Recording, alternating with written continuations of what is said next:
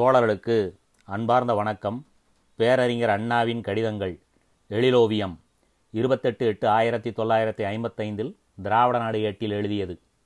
இந்த எழிலோவியம் எனும் தலைப்பில் குற்றாலத்தின் எழிலை பற்றி விவரிக்கும் அண்ணா தலபுராணங்கள் குறித்தும் இந்த குற்றாலத்தின் எழிலைப் போல திராவிடத்தின் நிலையும் அந்த தலபுராணங்கள் போல் இந்த திராவிடம் டெல்லி ஏகாதிபத்தியத்திடம் சிக்கி கிடப்பதையும் எடுத்துரைக்கிறார் தன் தம்பிகளுக்கு. தம்பி முத்தனையார் வரம்பளித்தோர் முதுகுறவர் கிடம்புரிந்தோர் முக்கண்ணானை நத்தனை நான்முகத்தோனை இகழ்ந்தோர் பல்லுயிர் செகுத்தோர் நன்றி கொன்றோர் கத்தனை விட்ட மரக்களத்தில் ஓடினோர் நம்பினர்க்கு கபடம் செய்தோர் எத்துணை பாதகரேனும் வட அருவி வடிந்தவர் வீடு எய்துவர். இது தெரியாது எனக்கு இங்கு புறப்பட்ட போது தெரிந்திருந்தால் வேறு சிலருக்கு முன்கூட்டியே சிபாரிசு செய்திருக்கலாம். இங்கு வந்து தலபுராணம் படித்தபோதுதான் இது இத்தனை பெரிய பாவமன்னிப்பு இடம் என்பது தெரிந்தது.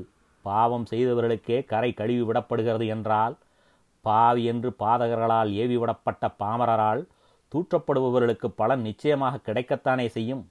இங்கு நான் பலர் குளித்து குதூகலிப்பதைக் காண்கிறேன். காவி உடையும் பொன்னிற மேனியும் கருத்து சுருண்டு கவர்ச்சிகரமாக காட்சி தரும் தாடியுடன் கூடிய தருமபுரத்தையும் காண்கிறேன். துள்ளித் திரியும் பருவத்தினர் துவண்டு போகும் நிலையினர் தொங்கு சதையினர் தோளால் எலும்பு கூட்டினை சீமான்கள் அவர்களை சீமான்கள் ஆக்கியதால் சீரழிந்து கிடப்போர் மதிமுகவதிகள் அது அற்ற நகைப்பொதிகள் பலர் பல பலர். அனைவருக்கும் இன்பம் அளித்திடும் அந்த அழகிய அருவி என்றென்றும் இதே வள்ளற்றன்மையோடு இருந்திருவதாக என்று வாழ்த்துவதுடன் நம் திருவிடத்தில் என்னென்ன இயற்கை எழில் காண கிடைக்கிறது என்பதை எண்ணி எண்ணி பூரிப்படைகிறேன். தலபுராணம். எத்தனையோ இடங்களுக்கு இருக்கத்தான் செய்கிறது. படிப்போர் அகமும் முகமும் மலர்ந்து நந்தம் நாட்டின் சிறப்புத்தான் என்னே இத்துணை இடங்கள் உள்ளனவே பாவங்களை போக்க என்று இரும்பூது எய்துகின்றனர். தம்பி நான் உள்ளபடியே வெட்கப்படுகிறேன் வேதனையும் அடைகிறேன். இவ்வளவு இடங்கள் தேவையாக இருக்கும் அளவுக்கா இங்கு பாவம் மலிந்து குவிந்து வளர்ந்து கிடக்கிறது என்பதை எண்ணிடும்போது தத்தமது பார்வைக்கு கொண்டு வரப்பட்ட இடங்களை விளம்பரப்படுத்தும் முறையில் தலபுராணங்களை ஆக்கினரே அன்றி பிற எந்த நாட்டுக்கும் தேவையில்லாதிருக்கும் போது இங்கு மட்டும் ஏன் இத்தனை பாவம் போக்கும் பதிகளும் நதிகளும்? இங்குள்ளோர் பாவச் செயல்களில் விடாமல் ஈடுபட்டு கிடக்கும் எளிதன்மையிலா உலர் என்பது பற்றி எண்ணி பார்த்தாரில்லையே. ஐயா உம்மை போட்டோ எடுக்கப் போகிறேன். என்னையா? ஏன்? ஏன் என்பது கிடக்கட்டும். போட்டோ எடுத்துக்கொள்வதாலே உமக்கென்ன நஷ்டம் கஷ்டம்? பணம் தர வேண்டாம். இலவசமாகவே போட்டோ எடுத்து தருகிறேன். இலவசமாக? ஆச்சரியமாக இருக்கிறதே. நேரமாகிறது. அப்படியே அந்த மரத்தடியில் நில்லும். இதோ வாரும் சட்டையை கழட்டி விடும் சட்டையை கழற்றுவதா? ஏனையா சட்டை நன்றாகத்தானே இருக்கிறது. அடாடா பெரிய துணதனப்பாளாக இருக்கிறீரே. சட்டை இல்லாமல் தானையா ஃபோட்டோ எடுக்க வேண்டும்? இதோ பாரும் ஊரங்கும் நாடெங்கும் உம் ஃபோட்டோவை ஆயிரக்கணக்கில் லட்சக்கணக்கில் அச்சிட்டு ஒட்டப்போகிறோம் தெரிகிறதா? எங்கும் எம் ஃபோட்டோ மகிழ்ச்சுவர்களில் மாட மாளிகைகளில் கடை வீதிகளில் வண்டி வாகனங்களில் சினிமா கொட்டகையில் சிங்கார பூந்தோட்டங்களில் எங்கும் உம் ஃபோட்டோ இருக்கும்? புரியவில்லையே. சரி நான் ஃபோட்டோ எடுத்துக்கொள்ள மாட்டேன். பத்து ரூபாய் நான் தருகிறேன். ம் முடியாது. என்னமோ சூட்சுமம் இருக்கிறது. ஐம்பது கொடுத்தால் தான் நான் ஒப்புக்கொள்வேன். பேராசைக்காரரையா நீர்? இருபது தருகிறேன். ஐம்பதுக்கு சம்மதமானால் பேசு. இல்லையானால் போகலாம். சரி சரி. கலற்று சட்டையை. கைகளை தொங்க விடையா போதும். சிரிப்பு வரக்கூடாது. சும்மா பாரும். போதும். போட்டோ எடுக்கப்பட்டது. சில நாட்களுக்கு பிறகு எங்கு பார்த்தாலும் விளம்பரத்தாட்கள் போட்டோ படத்தின் கீழ் இப்படிப்பட்ட கடுமையான குஷ்டரோகியும் எமது குஷ்ட விநாசினி தைலம் பூசிக்கொண்டால் முப்பது நாளில் பொன்னிற மேனி வருவர் என்று விளம்பரம் காணப்பட்டது. ஐம்பது ரூபாய் பெற்றுக்கொண்ட அப்பாவியை அவனுடைய நண்பர்களே கூட குஷ்டரோகி என்று எண்ணி ஒதுக்க ஆரம்பித்தனர். மருந்து விளம்பரத்துக்காக அப்பாவியை குட்ட நோயாளியாக்கி காட்டியதைப் போல ஆறுகளுக்கும் திருக்குளங்களுக்கும் சோலைகளுக்கும் ஊர்களுக்கும் கீர்த்தியை ஏற்படுத்த வேண்டும் என்பதற்காக தலபுராணங்கள் புனையப்பட்டன. அதனால் அந்த தலங்களின் மகிமை தெரிவதை விட விளக்கமாக பாவச்செயல் புரிவோர் மிகுந்திருக்கிறார்களா என்று எண்ணித்தான் நம் போன்றோர் ஆயாசப்பட வேண்டியிருக்கிறது. பாரேன் தம்பி துவக்கத்தில் உள்ள பாடலை பாவங்களின் பட்டியலை கொடுத்து இவ்வளவு பாவங்களையும் போக்கும் பதி இது என்று கூறப்பட்டிருக்கிறது. பாவங்களை போக்கிடும் என்று மட்டும் கூறினால் போதாது என்றெண்ணி தலபுராணக்காரர் எல்லா பருவத்தினரின் பாவமும் போக்கப்படும் என்று வேறு கூறுகிறார். அறியாமல் இளமையில் செய் பாவமெல்லாம் நண்புகளில் ஆடத் தீரும். காளையராய் மனதறியச் செய்த பாவம் சிறுகாலை வடிந்திடில்வோம். வரிதான உன்மாலை வடிந்தார்க்கு முதுமையில் செய் மாபாவம் போம். முப்பொழுது ஆடில் எழுபிறப்பும் பெயர்க்கும். இவ்வளவு மகிமை கூறப்பட்டிருக்கும் குற்றாலத்தில் இருந்து கொண்டு இதை எழுதுகிறேன் தம்பி. இருந்து கொண்டு என்றால் சாதாரணமாகவா? சிங்கம்பட்டி ஜமீன்தார் மாளிகையில் இருந்து கொண்டு எழுதுகிறேன். அழகான மாளிகை. நான் உட்கார்ந்து எழுதி கொண்டிருக்கும் கூடம் தர்பார் நடத்துவதற்கான இடம். ஜமீன்தாரரின் உருவப்படங்கள் என்னை நோக்கியபடி. நுழைவு வாயிலில் அவர் புலியுடன் யானையுடன் இருக்கிறார். படங்கள் வேட்டையில் அவர் சாகடித்தவை. ஏதேது? அண்ணனுடைய நிலை ரொம்ப ரொம்ப உயர்ந்து விட்டது போல் இருக்கிறது சிங்கம்பட்டி ஜமீன் அரண்மனையில் அல்லவா இருக்கிறார் என்று எண்ணிக்கொள்வாய். தம்பி என் நிலை உயர்ந்து விடவில்லை சிங்கம்பட்டி ஜமீன் நிலை அவ்விதமாகிவிட்டது. சிங்கம்பட்டியின் இந்த சிங்கார மாளிகை போடிநாயக்கனூருக்கு வந்து சேர்ந்து இப்போது ஒருவர் மொத்த வாடகைக்கு எடுத்து சீசனின் போது அன்றாட வாடகைக்கு விடுகிறார். அந்த முறையில் இந்த மாளிகையின் ஒரு பகுதியை நாளொன்றுக்கு நாலு ரூபாய் வாடகை கொடுத்து என் நண்பர் மதுரை டாக்டர் அருணாச்சலம் எடுத்திருக்கிறார். அவருடைய விருந்தினன் நான். புரிகிறதா? உன் அண்ணனுடைய நிலை உயர்ந்ததன் காரணம் கட்டினால் என்ன? கட்டிடத்தில் தங்கியிருந்தால் என்ன? இடம் எழில் நிரம்பியதாக இருப்பதால் களிப்பூறத்தான் செய்கிறது. இங்கு நின்று பார்த்தால் எதிரே தெரியும் பச்சை பசேல் என்று இருக்கிறது. அந்த பச்சை பட்டாடை அணிந்த பாவைக்கு முத்தாரம் போல அருவி. காலையில் நீர்வீழ்ச்சி மாலையில் மக்கள் எழுச்சி. காலையில் குளிக்கிறேன் மாலையில் கழிப்படைகிறேன் காலையில் மலையும் அதன் பசுமையும் அருவியும் அதன் குளிர்ச்சியும். என்னிடம் ஏதேதோ பேசிடக் கேட்கிறேன். மாலையில் இத்தகைய இன்பக் காட்சிகளின் இல்லமாக உள்ள தாயகத்தின் நிலை பற்றி மக்களிடம் நான் பேசுகிறேன். சென்னல்லுக்கு வரப்பு வாழை வாழைக்கு வரப்பு கரும்பு கரும்புக்கு வரப்பு கதலி கதலிக்கு வரப்பு கமுகு கமுகுக்கு வரப்பு தாழை. தம்பி குற்றாலம் பற்றிய படப்பிடிப்பு இது. காண்போருக்கு கவிதை வடிவில் உள்ள காட்சி அப்படியே தெரியத்தான் செய்கிறது. வளம் கொஞ்சும் இடம். இங்கு குறிப்பிடத்தக்க அளவுள்ள வயல் குற்றாலநாதருக்கும் குழல்வாய்மொழி அம்மைக்கும் சொந்தம். இந்த வயலின் செல்வம் தக்க முறையிலே குத்தகை விடப்படாததால் முழுவதும் நாதனுக்குச் சேருவதில்லையாம். குத்தகை முறையிலே குற்றம் கண்டுபிடித்து விட்டார்களே குறும்பர்கள். நமது ஆதீனத்து குத்தகை முறையினை அறியின் இம்மாந்தர் இதனினும் அதிகமாக கூட கண்டிப்பர். ஆயினன் இவர்தம் கண்டனத்துக்காக எமது முறையினை மாற்றிக்கொள்ளவா இயலும் என்று கூறுபவர் போல தருமபுரம் நீர்வீழ்ச்சியில் குளித்திட காண்கிறேன். மூவர் உடன் இருக்கிறார்கள் அவருக்கு சேவை புரிய. அவரோ காக்கி உடையற்ற இராணுவ வீரர் போலவே அந்த வழுக்குப் பாறைகளிலும் கூழாங்கற்களிலும் நடந்து செல்கிறார். ஃபியூக்கார் காத்து கொண்டிருக்கிறது அவருக்காக. முறை மாறித்தான் விட்டது. ஆனால் அவருக்கு நலனளிக்கும் துறையில் மட்டும்தான். அரண் அருளை ஆயிரக்கணக்கான வேலிநல உருவில் வெற்று வாழும் ஆதிநகர்த்தர் அவருடைய இரும்பு பல்லக்கில் ஏறுகிறார். திருவுருள் கண்டதும் கடுவேகத்துடன் காமக்ரோத மதம் ஆச்சாரியாதிகள் பறந்து செல்கிறதாமே. அதுபோல ஃபியூக் செல்கிறது. போகட்டும். இதோ நீர்வீழ்ச்சி. வேகம் குறைவு. சாரல் சுகம் அவ்வளவு இல்லை. தண்ணீரின் அளவும் குறைவு என்கிறார் பொன்னம்பலனார். அவருக்கு குறைவாக இருப்பது எனக்கு அதிகமாகத்தானே இருக்கும்.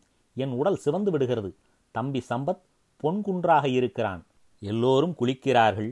களிப்புடன் விடுதி செல்கிறார்கள். மீண்டும் வந்து குளிக்கிறார்கள். மீண்டும் மகிழ்ந்து விடுதி செல்கிறார்கள். மீண்டும் குளிக்கிறார்கள். ஐந்தருவி எனும் இடத்தில் அதிக கூட்டம் இராது என்றனர். ஆனால் அங்கும் பெரிய கூட்டம் குவிந்துவிட்டது சாரல் முடிகிற நேரமாம். எனவே சந்தர்ப்பத்தை இழந்துவிட மனமில்லாதவர்கள் ஒவ்வொரு நாளும் பல்வேறு இடங்களிலிருந்து வந்த வண்ணம் உள்ளனர். சேல்குதிக்கும் மலச்சோலை தேன்குதிக்கும் நான்குத்துக்கும் என்று கூறப்பட்டிருப்பது மொழியின் அழகுக்கு மட்டுமல்ல இடத்தின் எழிலுக்கு முற்றிலும் பொருத்தந்தான் எரிமலை இல்லை நீர்வீழ்ச்சி உண்டு. பாலைவனம் இல்லை சோலைவனம் எங்கும். திருவிடம் இப்படியல்லவா இருக்கிறது? சொக்க வைக்கிறது காண்போரை. அதன் நிலையை எண்ணிடும் போதோ நெஞ்சு நோகிறது. தம்பி இங்கு உட்கார்ந்து கொண்டு ஏழை பருகி இன்புற்று இருக்கும்போதுதான் ஏடா மூடா இதுதானா திராவிடம்? இதோபார் உன் திராவிடம் என்று இடித்துக் கூறுவது போல் நாளிதழ்கள் காட்டுகின்றன.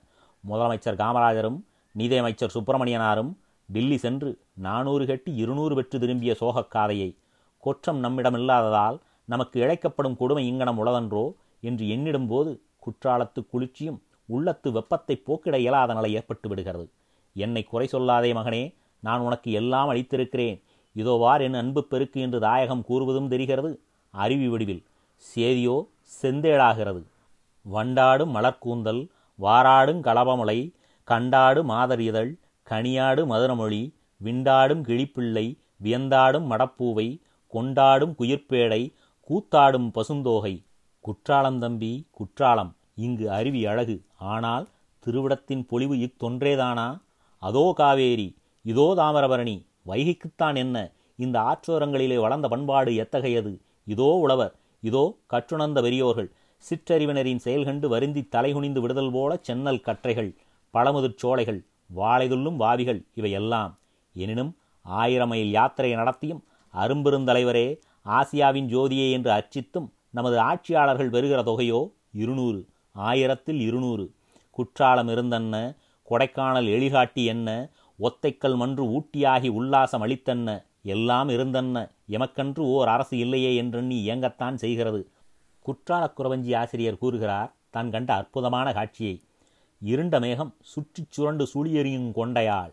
கார்நிற கூந்தல் என்று வண்ணத்தை மட்டுமல்ல அது சுருண்டு சுழிந்து அழகுற இருக்கிறதாம். விழி லேசானதா? நெஞ்சை சூறையாடுகிறதாமடா தம்பி. குளையேறி ஆடி நெஞ்சை சூறையாடும் விழிக்கண்டையால் கேட்டாயா? கெண்டை மீன் போன்ற கண்கள் என்று மட்டும் சொல்லவில்லை. அந்த கெண்டைகள் நெஞ்சை சூறையாடுகின்றனவாம். அரும்பு இதழினால் கரும்பு மொழியினால் முல்லை பள்ளினால் பிறை நுதலினால். அழகு சரி பருவம் என்று கேட்பரே இதோ அதையும் கூறுகிறார். மங்கை பருவத்தாள்.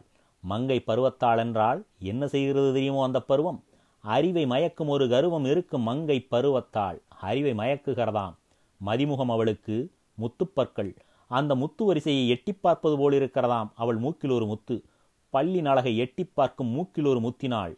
உற்சாகத்தின் உச்சி சென்று அவர் கூறுகிறார் கச்சு கிடக்கினும் தித்திச்சு கிடக்கும் இரு. குற்றாலக் குறவஞ்சி ஆசிரியர் இப்படி ஓர் வசந்தவள்ளியை காட்டுகிறார். எங்கே அந்த எழில்மங்கை முத்துப்பள்ளினாள் எங்கே? துடியிட எவ்விடம் உள்ளாள்? கனகவள்ளி எங்கே? மதிமுகவதி எவ்விடம் இருக்க காண்கிறீர்? பூ இதழா பொன்மேனியா அறிவை மயக்கும் பருவத்தால் என்கிறீரே. அவளை காணாமுன்பே அறிவு மயக்க மேலிடுகிறதே. எங்கே உள்ளனல் அந்த ஆரணங்கு?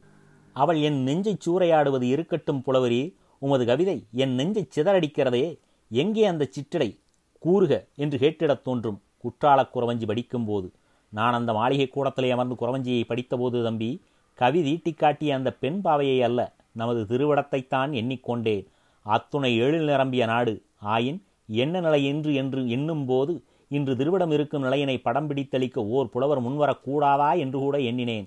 குற்றாலக் குறவஞ்சி ஆசிரியர் தீட்டியது வசந்தவள்ளி எனும் கற்பனை காரிகையை பற்றி. அந்த காரிகை குற்றாலநாதருக்கு காணிக்கையாகி விடுவது நூலின் பொருள். வசந்தவள்ளி போன்றே கண்டோரை கவர்ச்சி கொள்ளச் செய்யும் எழில் ததும்பும் நம் நாடு. இன்று வடவருக்கல்லவா கால்வருடக் காண்கிறோம். வசந்தவள்ளி வருகிறாள் பந்தாடி மகிழ்கிறாள் குற்றாலநாதரின் கோலம் கொண்டு காதல் கொள்ளுகிறாள் குரத்தி வருகிறாள் குறி சொல்கிறாள் நாதனை தேடிப்பெற்று கூடி மகிழ்கிறாள் என்று நூல் எடுத்து எம்புகிறது. அங்கனம் இருத்தலுக்குப் பதிலாக இத்துணை அழகு ததும்பும் வசந்தவள்ளி வந்தால் பந்தாடி நின்றாள் அவளை ஓர் மலைப்பாம்பு விழுங்கிற்று. இடைவரை உள்ளே மற்ற பகுதி மேலே அவள் அலறுகிறாள் துடிக்கிறாள். அது கேட்டு ஓடி வந்தவர்கள் மலைப்பாம்பின் அழகு கண்டு மயங்கி நின்றனர். மங்கை நல்லாளின் கண்களிலே நீர் ததும்பிற்று. அவர்களோ மலைப்பாம்பு மெல்ல மெல்ல அவளை உள்ளுக்கு கொண்டு செல்லும் திறத்தினைக் கண்டு வியந்தனர் என்று நூல் இருந்திருக்கு மேல். எவ்வளவு வேதனை கொள்வோம் தம்பி. தாயகத்தின் இன்றைய நிலை அங்கனமொன்றோ இருக்கிறது. என் செய்வோம். திருவடத்தின் எழிலை எங்கு நோக்கினும் காண்கிறோம்?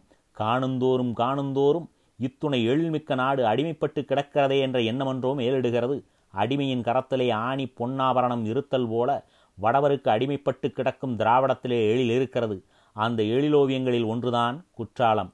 அன்புள்ள அறிஞர் அண்ணா இருபத்தெட்டு எட்டு ஆயிரத்தி தொள்ளாயிரத்தி ஐம்பத்தைந்து.